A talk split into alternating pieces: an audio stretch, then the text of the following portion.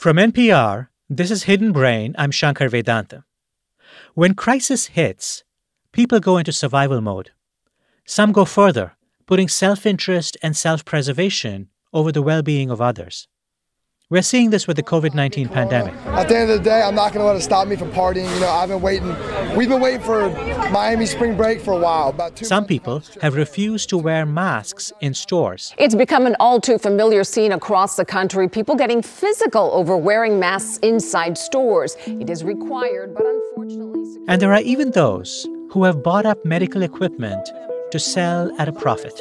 The agents were investigating 43 year old Baruch Feldman for allegedly hoarding medical supplies, including masks and gowns, and selling them to doctors and nurses at a markup.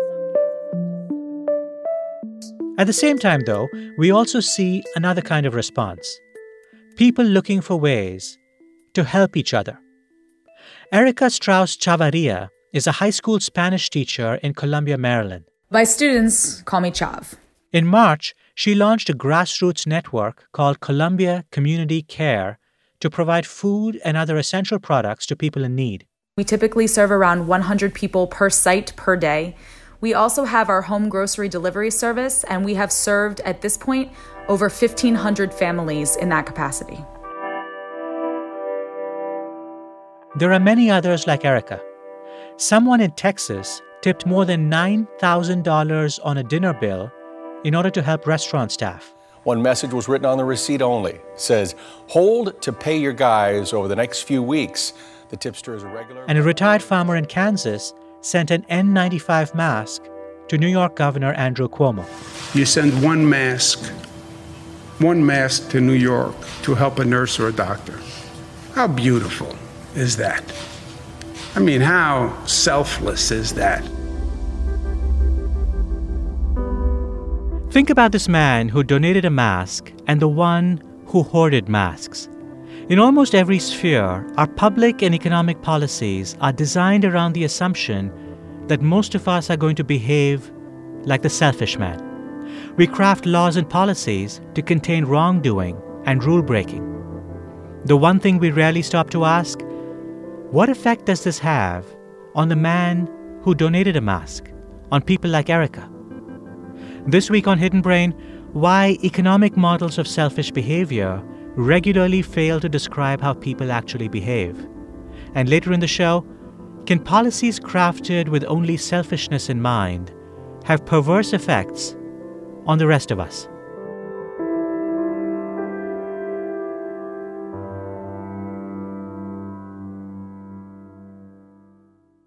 Back in 2015, I spoke with behavioral economist Richard Thaler in front of a live audience at the Willard Intercontinental Hotel in Washington, D.C. Richard is a professor at the University of Chicago and is the author of the books Nudge and Misbehaving. More recently, he also won the Nobel Prize in Economics. I want to start by asking Richard a real softball question. Uh, you have a friend whose name is Daniel Kahneman. He won the Nobel Prize in Economics some years ago world famous uh, psychologist, brilliant author. And Danny Kahneman was once asked to describe Richard Thaler uh, to a journalist. And he said that Richard's dominant characteristic, the thing that, that makes him stand out, is that Richard is lazy. uh, can you tell me, uh, Richard, why Danny said that, and also why he insists that this was a compliment? Yeah. Uh, what, what's worse is A, uh, Danny is my best friend, and B, he said this was my best quality. to this day, Danny defends this, and that he defends A, that it's true, and B, that it's a compliment, because he says that it means I'm only willing to work on things that are important. The truth is, I'm only willing to work on things that are fun. Um, and that's why I'm here today because I think we're going to have fun. I think that's exactly right. So I, I first started talking to Richard maybe about 10 years ago. Let me just ask you to give us a very short introduction. What is behavioral economics, and why has it made such a splash, or why has it been so controversial over the last 15 or 20 years? How is it different than garden variety economics? You know, probably sometime in your distant past, all of you have had a class in economics, and you know that standard economics assumes that people are highly rational creatures capable of complex calculations, devoid of emotion, never having any self control problems, uh, and uh, they're complete jerks. So I, I call these fictional creatures econs. That's short for Homo economicus, the, the Latin term. And I, I believe that for the last 50 or 60 years, economists have devoted themselves to studying fictional creatures. They might as well be studying unicorns because there are no econs. Well, there are a few economists I know who are close, but basically they don't exist. And so we have very fancy models of fictional creatures. And the people I know uh, have trouble figuring out how to divide a check if there are more than three people. um, uh, occasionally, just occasionally, overeat or overdrink, um, have trouble saving for retirement. And contrary to economic theory, some at least are willing to donate to National Public Radio, which uh, any economist will tell you is a completely irrational thing to do because you can listen to it for free. So. Okay. So, when I first started talking to Richard about uh, 10 years ago, it was for a topic that was called mental accounting. And Richard explained to me that mental accounting is something that we all do in everyday life. And one of the things that I noticed is as soon as Richard started talking, I started thinking of examples from my own life where mental accounting was playing a really, really big role. Let me just start by having you tell us what mental accounting is, Richard. So, a basic concept of economics is that money is fungible, which means that there are no labels on it. There's a video of Dustin Hoffman and Gene Hackman talking, and Gene Hackman's telling this story about when they were young actors. Uh, Hackman goes to visit Dustin Hoffman in his little apartment in Pasadena. Dustin Hoffman has asked him to borrow some money. And then Hackman goes into his kitchen and he sees these mason jars that have labels on them and one is rent, and one is utility, and there was nothing in the jar labeled food. and so Hackman said, You don't need any money. You've got lots of money in, in all these jars. And, and uh, Hoffman says, Yeah, but there's nothing in the food jar. And so that's mental accounting, right? And um, it used to be, like, certainly in, in my grandparents' generation, that uh, that, that's literally how people did it, but um, we still do it mostly in our heads. And it can make us do all kinds of funny things. So, one of the things that's happened over the years is that Richard has actually played a psychotherapist for many people who come to him with their economics problems.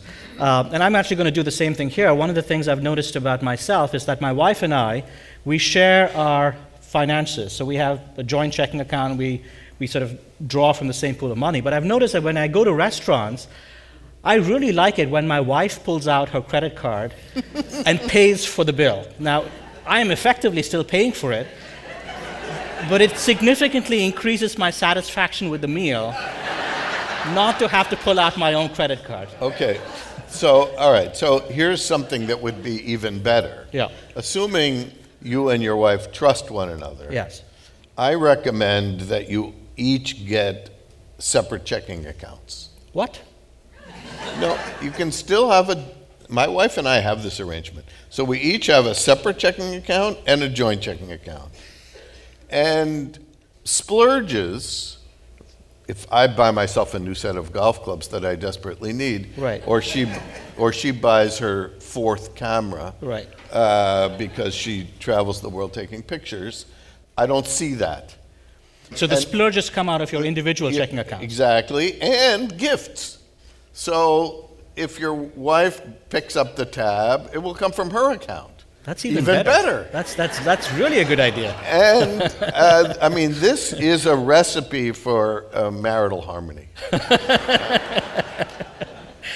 One of the findings of mental accounting is that people keep tabs in their head about how much money they need to make on an annual basis or a monthly basis or even sometimes on a daily basis. And one of the things that you explained to me was this might explain why it's sometimes difficult to catch a cab on a rainy evening.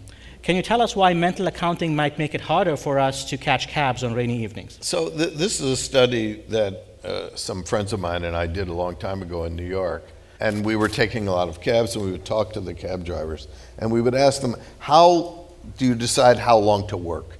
They rent the cab for 12 hours which is a long time to drive in manhattan and then they have to take it back within the 12 hours.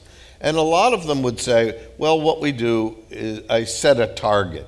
So renting the cab costs me 100 bucks and then i have to fill the tank up. Let's say that's another 25 bucks so I want to make a certain amount above that, say $100. And when I hit that, I go home. Now, an implication of that is on days like rainy days, where there's lots of demand, they hit their target early and they go home. Now, what would an econ do? An econ would drive more on the busy days.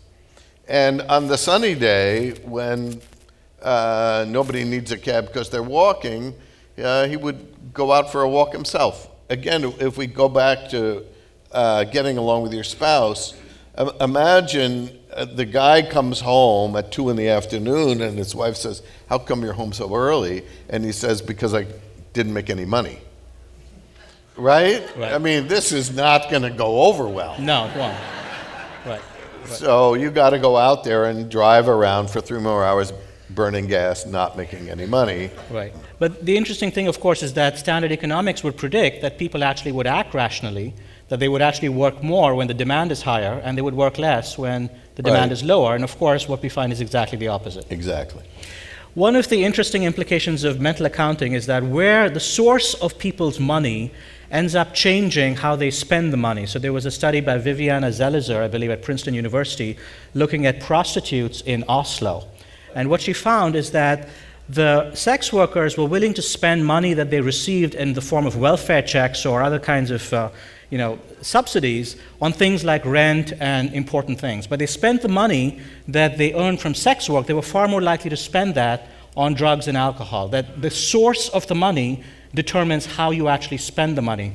I, I, saw a clip from a, from a video. It's called Welcome to Me, starring the comedian Kristen Wiig, about a woman who suddenly wins a huge amount of money. And I'm going to play the clip for you, and I want you to talk about this idea. So okay. if we could play the video, please. 14, there's 57, 15, and 54, and 39. Thanks for calling the California Lottery. If you're calling to report a winning, just say, I'm a winner at any time. I'm a winner at any time. What's your name? My name is Alice Klieg. I won $86 million. Didn't She really won the lottery? Seriously. Can someone Google that? You must be the big winner. Hi, I'm Rich. Me too. I want a talk show with me as the host. You want to talk about current events? No. What kind of stuff do you want to talk about? Me. Mm. How much will that cost? $15 million. Oh, and I want to come in on a swan boat. You're off your meds, you're living in a reservation casino, and you're hosting your own talk show. It's a new era. $86 million Alice. We go live in five, four, three. What is she doing? No, I, th- I think she's a little frozen. You're on TV now. Hello, I'm Alice Klieg, and welcome to me. So, Richard, why is this? Why is it that when we receive money from certain sources, the way we think about spending that money changes dramatically?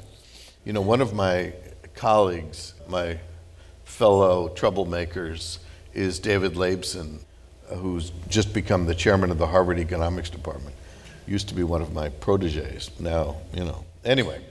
Uh, uh, uh, some of my friends had a roast for me a couple weeks ago because I had a big birthday. And he was telling the following story. A bunch of us were invited to Washington, must have been 15 years ago, when David was a struggling young assistant professor, and did something for the National Institute of Health. and they gave us a $200 honorarium for the day. So I was saying, you know, this is ridiculous. We don't work for $200 a day. We have to go out and spend this money on dinner. And so we went out and um, had a good dinner. You could get quite a good dinner for $200 15 years ago. Now, David was not happy about spending $200 on dinner, and he now claims it was more like 300 when I got done with the wine. But, uh, but you know, this was my way of thinking I'm not going to work for $200, but I'm happy to have a good dinner as a result of helping out the NIH. Yeah. So studies have found also, for example, that if you want to reward employees at the end of the year, giving them a cash bonus is very different than giving them a vacation. That even though you're giving them the same amount of money, you're giving them, let's say, $500 as the bonus versus $500 as a vacation, people report being significantly happier when you give them the vacation than when you give them the cash. Yeah. Why is that? Well, because if you give them the, the vacation, they get to go guilt free. I rediscovered this last week uh, with my daughter, and I made a mistake. And it's a mistake I have all people shouldn't have made, but I had good reasons. And I was well intentioned. So, my uh, daughter's a Mets fan, and uh, one of the Mets pitchers happens to be a neighbor. So, uh, she was an avid Mets fan, and I thought it would be nice to buy her two tickets to one of the first round games when her neighbor was pitching. But it was, uh, I got this idea late, so I went online and I found that I could get tickets for about $400. And, uh, but I didn't have time to buy the tickets and mail them to her. So I sent her an email with a link to this website saying, look, it looks like you can get tickets for 400 each. I'm going to send you $1,000 buy two tickets uh, on this website. And she had already expressed great excitement about getting to go to this game. So I send her that email. I get back a text LOL, this is just like one of the examples from your book. if, if you send me $1,000, I'm not going to spend it on baseball tickets.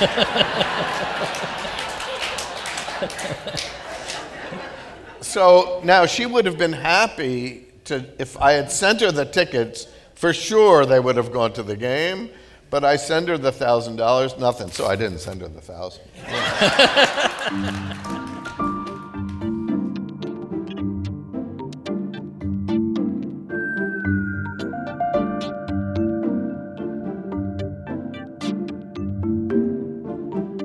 Back in the 1970s, Stanford psychologist Walter Mischel conducted a series of experiments that came to be known as the marshmallow test. Small children were put in a room and told they could either get one marshmallow right away, but if they stayed in the room and didn't eat the marshmallow, they would get a second. Children who tried not to eat the first marshmallow came up with ways to distract themselves. Watching these children on video is hilarious. All right, here's the deal marshmallow for you. You can either wait and I'll give you another one if you wait, or you can eat it now. When I come back, I'll give you two, another one, so then you'll have two. But stay in here and stay in the chair till I come back, okay? I played Richard Thaler a video of a marshmallow test in progress where a small boy tries desperately not to eat the marshmallow placed in front of him. At one point, he leans lovingly into the marshmallow and takes a great big sniff, and then sadly looks away. How'd you do? Did you do good? You did? Yeah. You wanted to eat it, didn't you? Yeah. So did I tell you to give you another one? The excited boy crams both marshmallows, chipmunk style, into his mouth.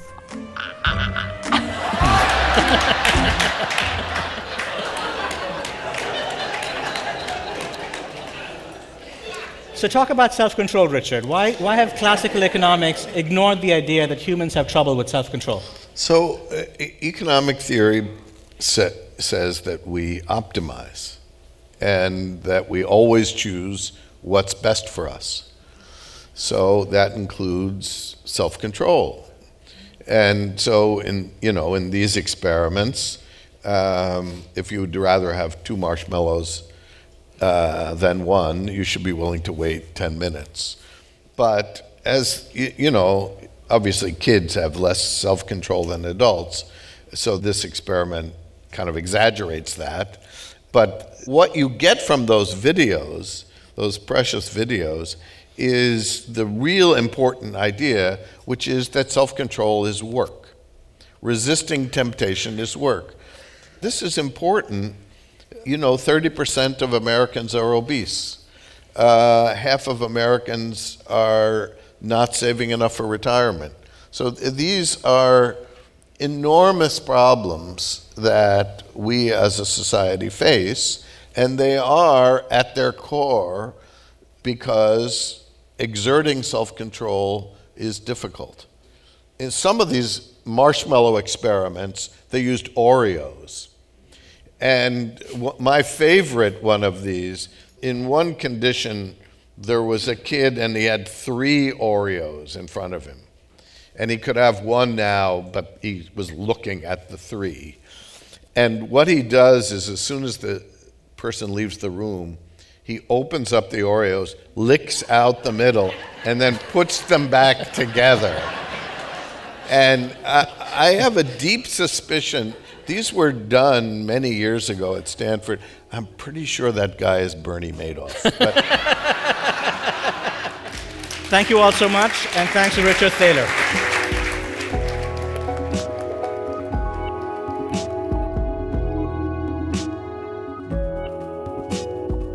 That was behavioral economist Richard Thaler speaking at a live event we recorded together in 2015. When we come back, what we lose when we let the notion that people are inherently rational and self interested shape economic and public policy, and what we stand to gain by focusing on the good in people. I'm Shankar Vedantam, and you're listening to Hidden Brain. This is NPR. Support for NPR comes from this station and from the NPR Wine Club, where every bottle tells a story, and NPR shows become wines like Weekend Edition Cabernet Sauvignon, available to adults 21 years or older. Learn more at nprwineclub.org. And from Noom, a personalized program based in psychology to help people understand their motivations, change their habits, and lead healthier lives. Learn more at Noom, N-O-O-M dot com. This is Hidden Brain. I'm Shankar Vedantam. Both in times of crisis and in normal times, public policy is often focused on keeping bad people from doing bad things. This makes sense if you assume that human beings are fundamentally motivated by selfishness. In this worldview, the job of government is to be a bad cop, a force that cracks down on knaves and villains.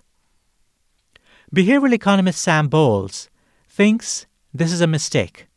He worries that such policies not only underestimate the capacity of most people to do the right thing, but can inadvertently hurt our ability to do right by others.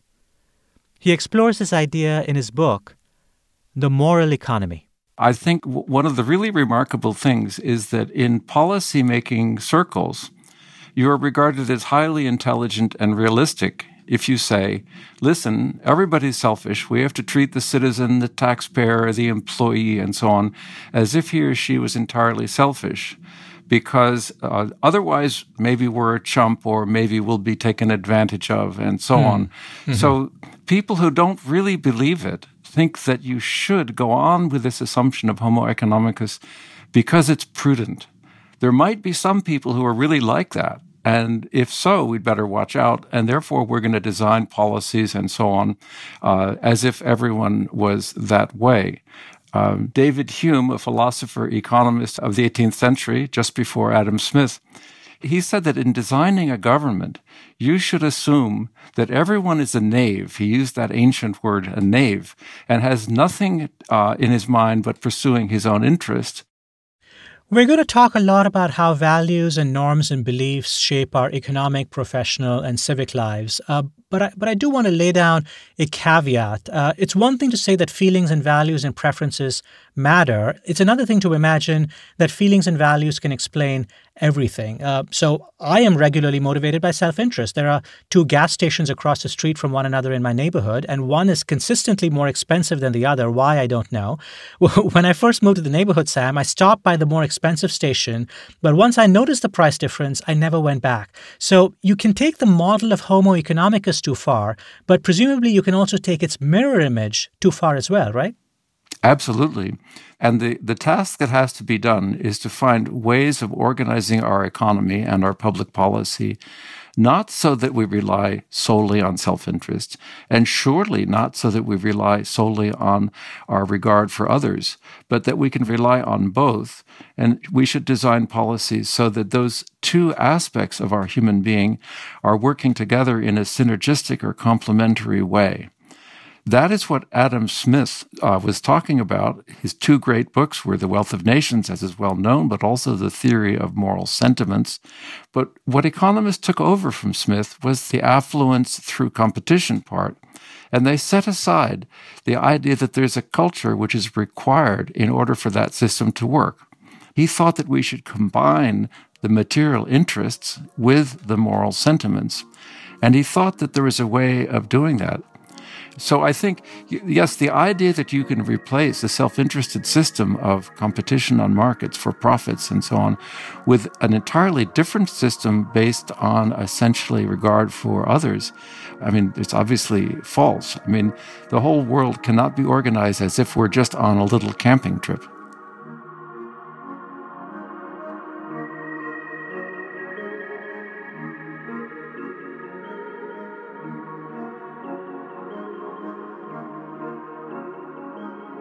At the same time, there are also consequences when we go too far in the other direction and imagine a world that is filled only with freeloaders, delinquents, and selfishness. The measures we put in place to curtail the selfish can have perverse consequences on the rest of us. About two decades ago, the Boston Fire Department was having a problem. Administrators were worried that workers were abusing the sick leave policy. And at that time, workers could take an unlimited amount of sick time. So administrators changed the policy. They noticed that the call ins for sick days happened to come on Fridays and Mondays, and that didn't seem kind of reasonable to them. So they told the firemen that they'd have a limited number of sick days, and if they called in more often than that, their pay would be docked. And the firemen felt that they were being distrusted. Uh, most of them surely were not actually calling in sick when they were not. Uh, they were quite angry at the fire commissioner. And this happened just before Christmas. And what happened on Christmas Day was masses of them called in. The same thing happened on New Year's Day. Uh, in the meantime, the ones who were calling in sick in large numbers on Christmas and New Year's had their bonuses um, canceled. And the conflict went on for over a year the amount of sick call ins doubled in the year following this until the commissioner finally realized that he'd made a big mistake and he canceled the policy. I understand there were almost 7,000 more uh, sick days taken than were taken in the previous year following the implementation of these harsh policies. Yes, that's right, uh, up from around 6 to over 13. Um, and the interviews with the firemen were really poignant. I mean, they said, look, you know, we, we come to work when we're sick. We risk injury and so on. And this person is saying that essentially we are um, selfishly calling in when we're not sick. Well, surely some of them were. It looks like some of them were. But the problem was that applying that policy across the board backfired. Now, why did it backfire? Well, presumably for the ones who really were being self interested and calling in sick when they weren't, a policy like that would be necessary. But what about the other 95%? Well, it just had a terrible effect on their morale uh, and their sense of obligation to the fire commissioner and to the fire department. So that's a problem that we now face in society, which is in thinking about trying to motivate people uh, to do things, um, incentives are often suggested as a way of doing this. That is, if you do this, whatever it is, you get paid more. And we hear about incentives for kids reading books and for losing weight, even incentives for voting. And recently um, in Germany, somebody has proposed we should have incentives, monetary incentives. Uh, having to do with uh, social distancing uh, because of the COVID 19 pandemic and so on. So there's almost nothing that hasn't been an example of, well, we can actually design some incentives to fix this. Now, that's a view that has dominated policymaking and also jurisprudence, and uh, the whole area of law and economics and public policy is committed to the idea that we can design an incentive to induce the right behavior.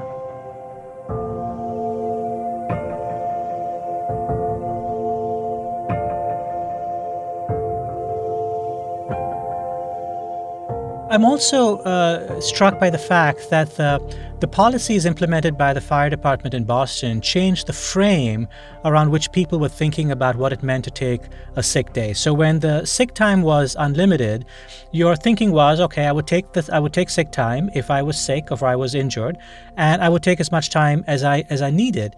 When I'm told you can now have only 15 days, and if you go beyond that, we're going to punish you. Now I start to think, okay, I better use those 15 days. If I'm not really sick, but the year is nearly up, I'm going to lose that time. I better call in sick. Unintended, of course, but the frame changes the way I'm starting to think about what it means to be sick and what it means to take sick time. That's exactly what happened, or at least that's the best explanation I could have of it. But here's another in which I think the way you put it as a framing problem is exactly right. In Haifa, Israel, there were a, a bunch of daycare centers, about a dozen of them, uh, and the kids came in the morning and the parents picked them up in the evening. And as is the case, some parents came late. And they decided that they were going to impose a fine on the parents coming late. Well, happily for economic science, a couple of behavioral economists knew about it. And so they said, no, wait, wait, wait. Let's just do it on half of the daycare centers and not do it on the other half. So we have a nice experiment. So, sure enough, um, uh, one day the parents uh, came, dropped off their kids, and there was a notice. It said, starting tomorrow, uh, anyone who's picking up their kid more than 10 minutes late will be fined 10 Israeli shekels. And then they recorded, they had been recording what was happening in the week before, and then they recorded how many people came late in the daycare centers which had the fine and those where there was no fine. It was amazing what happened. In the places where there was no fine, nothing happened they it continued. There was actually a small number. In the ones in which the fine was imposed on the parents coming late, the amount of lateness doubled, doubled. Now, what? How can you possibly explain that? The fine was supposed to get them to come on time to pick up their kids. Now, if you think about it, uh, I mean, there are lots of possible interpretations of what happened, but what you just said, Shankar, about framing seems to be the most likely explanation which is the parents framed coming late or coming early to pick up their kids as essentially a moral question. I mean, perhaps not high morals, but you ought to pick up your kid on time because your kid might be anxious because the teachers maybe want to go home and be with their kids or there's something like that. Okay, sometimes there's extra traffic and you're late. But it was a moral question. As soon as you put a price on it, then it's just like a commodity. It's a shirt or a beer step right up. You want to get some lateness? Here's where you can get it. It only costs 10 Israeli shekels. So I think they turned this thing from an ethical problem into a, a more or less a self interest problem. And apparently, 10 Israeli shekels wasn't a big enough fine to really uh, cause them to uh, do anything differently.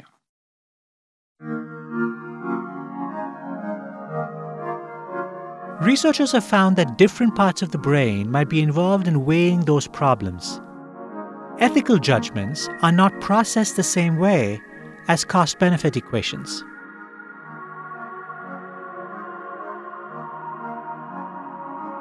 Our brain has obviously regions that do certain uh, things. Processing benefits and costs is something which we're, we're pretty good at. And that's done uh, in one part of the brain. And there are other things having to do with feelings, obligations, and so on. But the fact that just putting some money on the table will relocate the activity of the brain to the prefrontal cortex, which is where you process benefits and costs and so on, uh, is really a striking finding. Um, so it suggests that you know that's what we're like, and uh, we're probably not going to change. So we better accommodate that.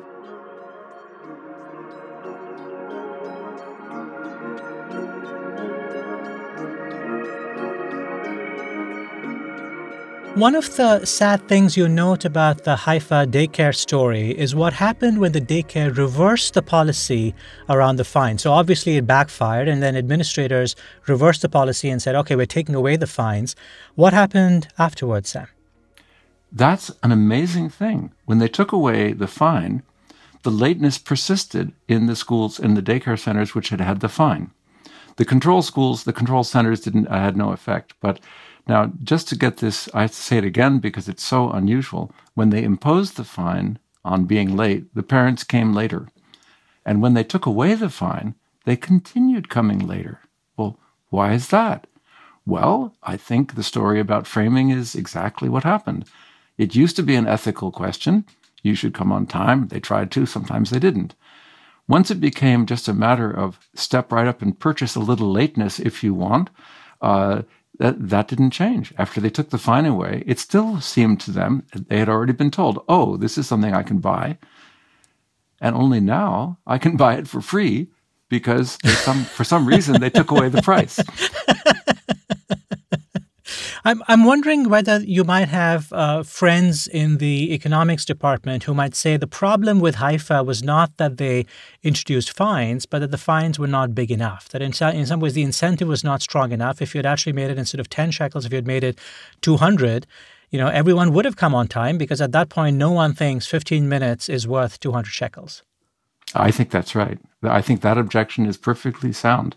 That there is some level of monetary incentive which will lead people to conform to the rules. Uh, it just means that because you start out by crowding out the ethical motivation, which was the reason why they were coming on time, most of them in the first place. Uh, right. So you start basically in the hole uh, by having destroyed what Adam Smith called moral sentiments. Uh, now, the fact that you can make up for it by a large fine or you know, severe penalties, of course, you can do that. It's not clear that we want to live in a society which has fines of, of enormous amounts and so on, or other kinds of uh, penalties, particularly when we can find ways of mobilizing people's desire to be a good citizen, to be good to their neighbors, to be considerate of their teachers, and so on.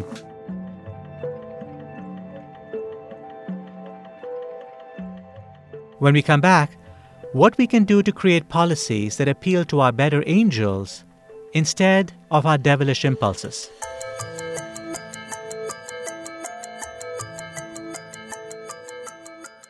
You're listening to Hidden Brain. I'm Shankar Vedantam. This is NPR. Support for NPR comes from this station and from Raymond James, a firm focused on transforming lives, businesses, and communities through tailored wealth management, banking, and capital market solutions. Learn more at raymondjames.com. From the NPR Wine Club, where every bottle tells a story, and NPR shows become wines like Weekend Edition Cabernet Sauvignon available to adults 21 years or older. Learn more at nprwineclub.org. And from Americans for the Arts. This is Hidden Brain. I'm Shankar Vedantam. Sam Bowles is a behavioral economist at the Santa Fe Institute. He argues that policies designed to discourage bad behavior might actually work better if they're framed instead to encourage good behavior. One idea that Sam has explored has to do with the concepts of crowding out and crowding in. To explain these concepts, he tells a story about his own kids. He wanted to incentivize them to do household chores, and he turned to mainstream economics for a solution. My kids were very helpful around the house, and they they did a lot. Um, I was a single dad, and uh, they were great. And as they became teenagers, they began to want to buy clothes and a lot of things like that. And I thought, well, you know, a good way to accommodate this is that I'll, instead of them just um, doing stuff around the house, uh, cleaning dishes and uh, helping me in lots of ways, I I would issue a price list, and then they could get paid for the stuff that they used to do for free. and I, of course, I thought it was a brilliant idea. Um, and we agreed on the price list. Uh, it seemed reasonable. I posted it on the fridge. And what happened? Nothing. They stopped work entirely. They didn't do a thing. And they were they were not selfish because, as I say, they'd been help, helping me a lot, doing a lot of work. But once it was for pay, it didn't seem to be the same thing. Now, it's true that, you know, when a particular item they wanted to buy, well, then they might do the lawn, but they ended up doing much less than before. And uh, I had to um, bring the thing to a halt and say, let's go back to uh, just us doing stuff together.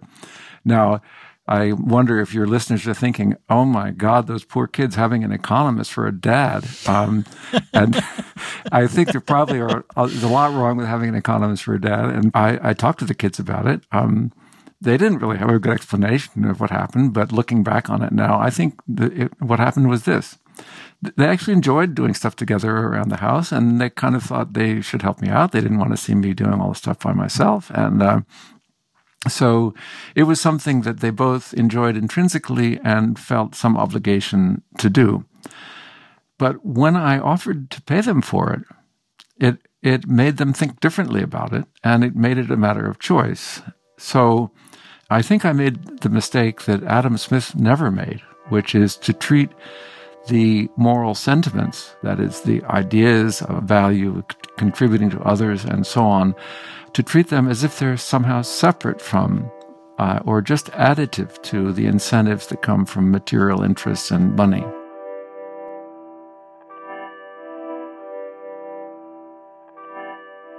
Sam's incentives demotivated his daughters, but it didn't have to be this way. You can design incentives to work with the intrinsic pride and satisfaction that people take in doing the right thing. Designed effectively, Sam says incentives can amplify or crowd in such motives. In Ireland in 2002, for example, the government wanted to reduce the number of plastic bags that people were using. They came up with an incentive, but first, made an appeal to national pride. It was preceded by a big campaign about how these bags were so ugly and Ireland was beautiful, and there was an advertising campaign, Don't Trash the Emerald Isle, and things like that. And then this, mm. this thing was introduced. It was a very small additional cost. And within two weeks, the use of plastic uh, bags for uh, shopping was almost completely uh, eliminated. Now, think about it. That case was very much like the parents who, when fined, came later instead of shaping up and coming earlier. In Ireland, when you had to pay for using a plastic grocery bag, they stopped using them. And so we have something to learn from that case. Why is that different from the daycare case? Because the results were the opposite. Let's just think about it. If you pick up your kid at the daycare late, you're one of the very few people who's late. The only other people who see you there being late are other parents picking up their kids late, uh, other than the teacher uh, and your kids. So, okay, no problem there. They didn't explain why they were doing the fine. They didn't provide any explanation for why they actually should try to discourage lateness. In Ireland, it was quite the opposite. You're waiting in line, and the person says, Do you want some plastic bags? And you have to say yes or no. And there's three or four or five, six other people there standing there, uh, and they're looking on, and presumably from what happened with disapproval. So it's a very public thing, and you have to choose to do it. Uh, mm arriving late at the daycare, you didn't even know that it was your choice because, I mean, maybe it really was traffic, uh, and mm. rather than just deciding to have an extra cup of coffee with a friend. But the other thing, which I'm sure was important, was in Ireland, they said, look, this is a serious problem for us. We're trashing our country and let's stop doing it. Let us stop doing it. And um, so I'd like us to learn from the cases where we have crowding in crowding in meaning where the, the monetary side of the incentive or the side of the package enforces and increases the salience of the moral part.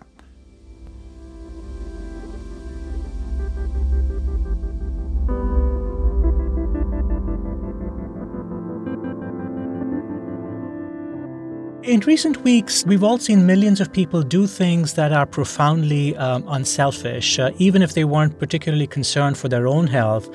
Uh, millions of people around the world have followed public health guidelines and maintained physical distance from, from others. Uh, for many people, this has cost them their livelihoods. Um, I'm, I'm wondering do you think the COVID 19 pandemic gives us a way to think afresh about, about incentives and about the human capacity to do the right thing, even when it's uh, difficult to do? Oh yes, I think I think COVID nineteen is is going to change the way we think about economics and the way we talk about it.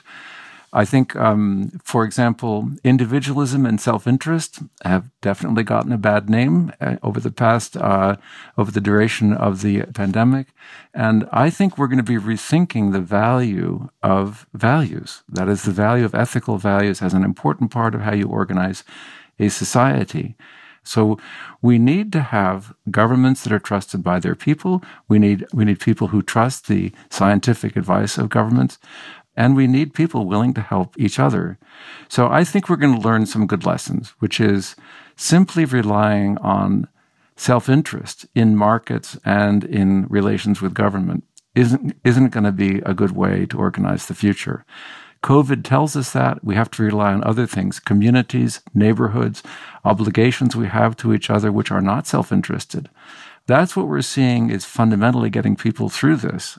Now, of course, the market is very important. For example, the market is very important in providing incentives, which will be very uh, essential to the distribution, production, and distribution of a vaccine and of other treatments, including masks and so on. Governments are essential. I'm not suggesting that the government and the, the governments in the market are irrelevant. What I'm suggesting is that there should be a third dimension of thinking, talking, and policy making. And that's what I would call community or civil society. The things which are not governmental, but they're not in, but they're not markets either. Uh, for example, think about social distancing. Is that a market phenomenon? No. Well, is it a government phenomenon? Well, the government requires it in some places, but it could never enforce it. Uh, so, what I hope we're going to learn from this is that you have to rely on people's values, uh, such as they are, taking a realistic view of that. That's the first point. The second point is, oh, guess what? People aren't entirely selfish. Economists have to learn that lesson too. People are not entirely selfish. We actually care a lot about others. And the third is a little bit frightening.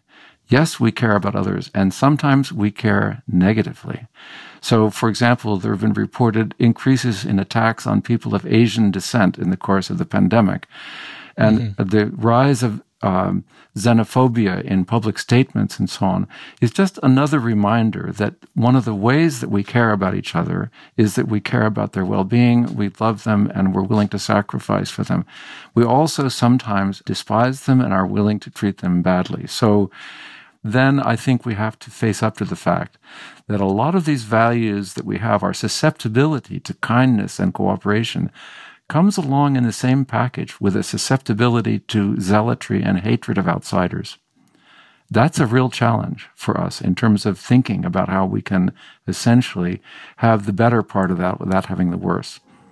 I'm thinking that the COVID 19, along with climate change, could be the driver of a new change uh, change in both the economics, the content, and what we teach our students, and also how we talk about uh, the economy and how we talk about our futures. And if I'm right, it'll involve words like community, solidarity, and not just self interest in markets and obedience to governments.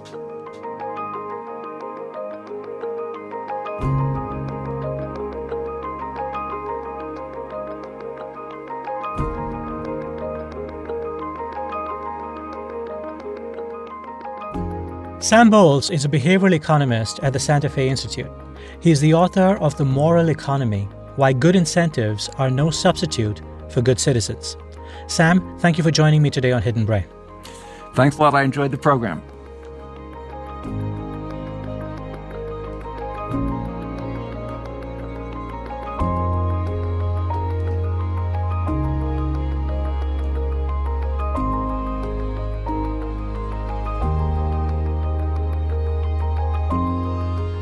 This episode was produced by Maggie Penman, Kara McGuirk-Allison, Max Nesterak, Kat Schuknecht, and Rhaina Cohen.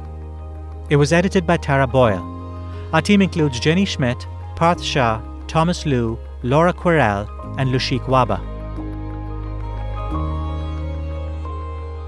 For more Hidden Brain, you can find us on Facebook and Twitter. If you like today's episode, please share it with someone in your life who represents the positive aspects of human behavior that Sam described today.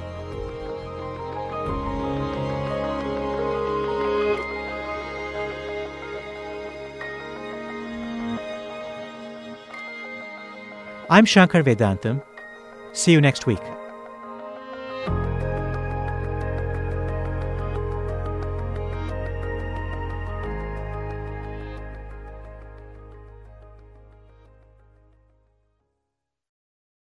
Support for NPR comes from this station and from Noom, providing an online evaluation and the tools to help people lead healthier lives through behavior change.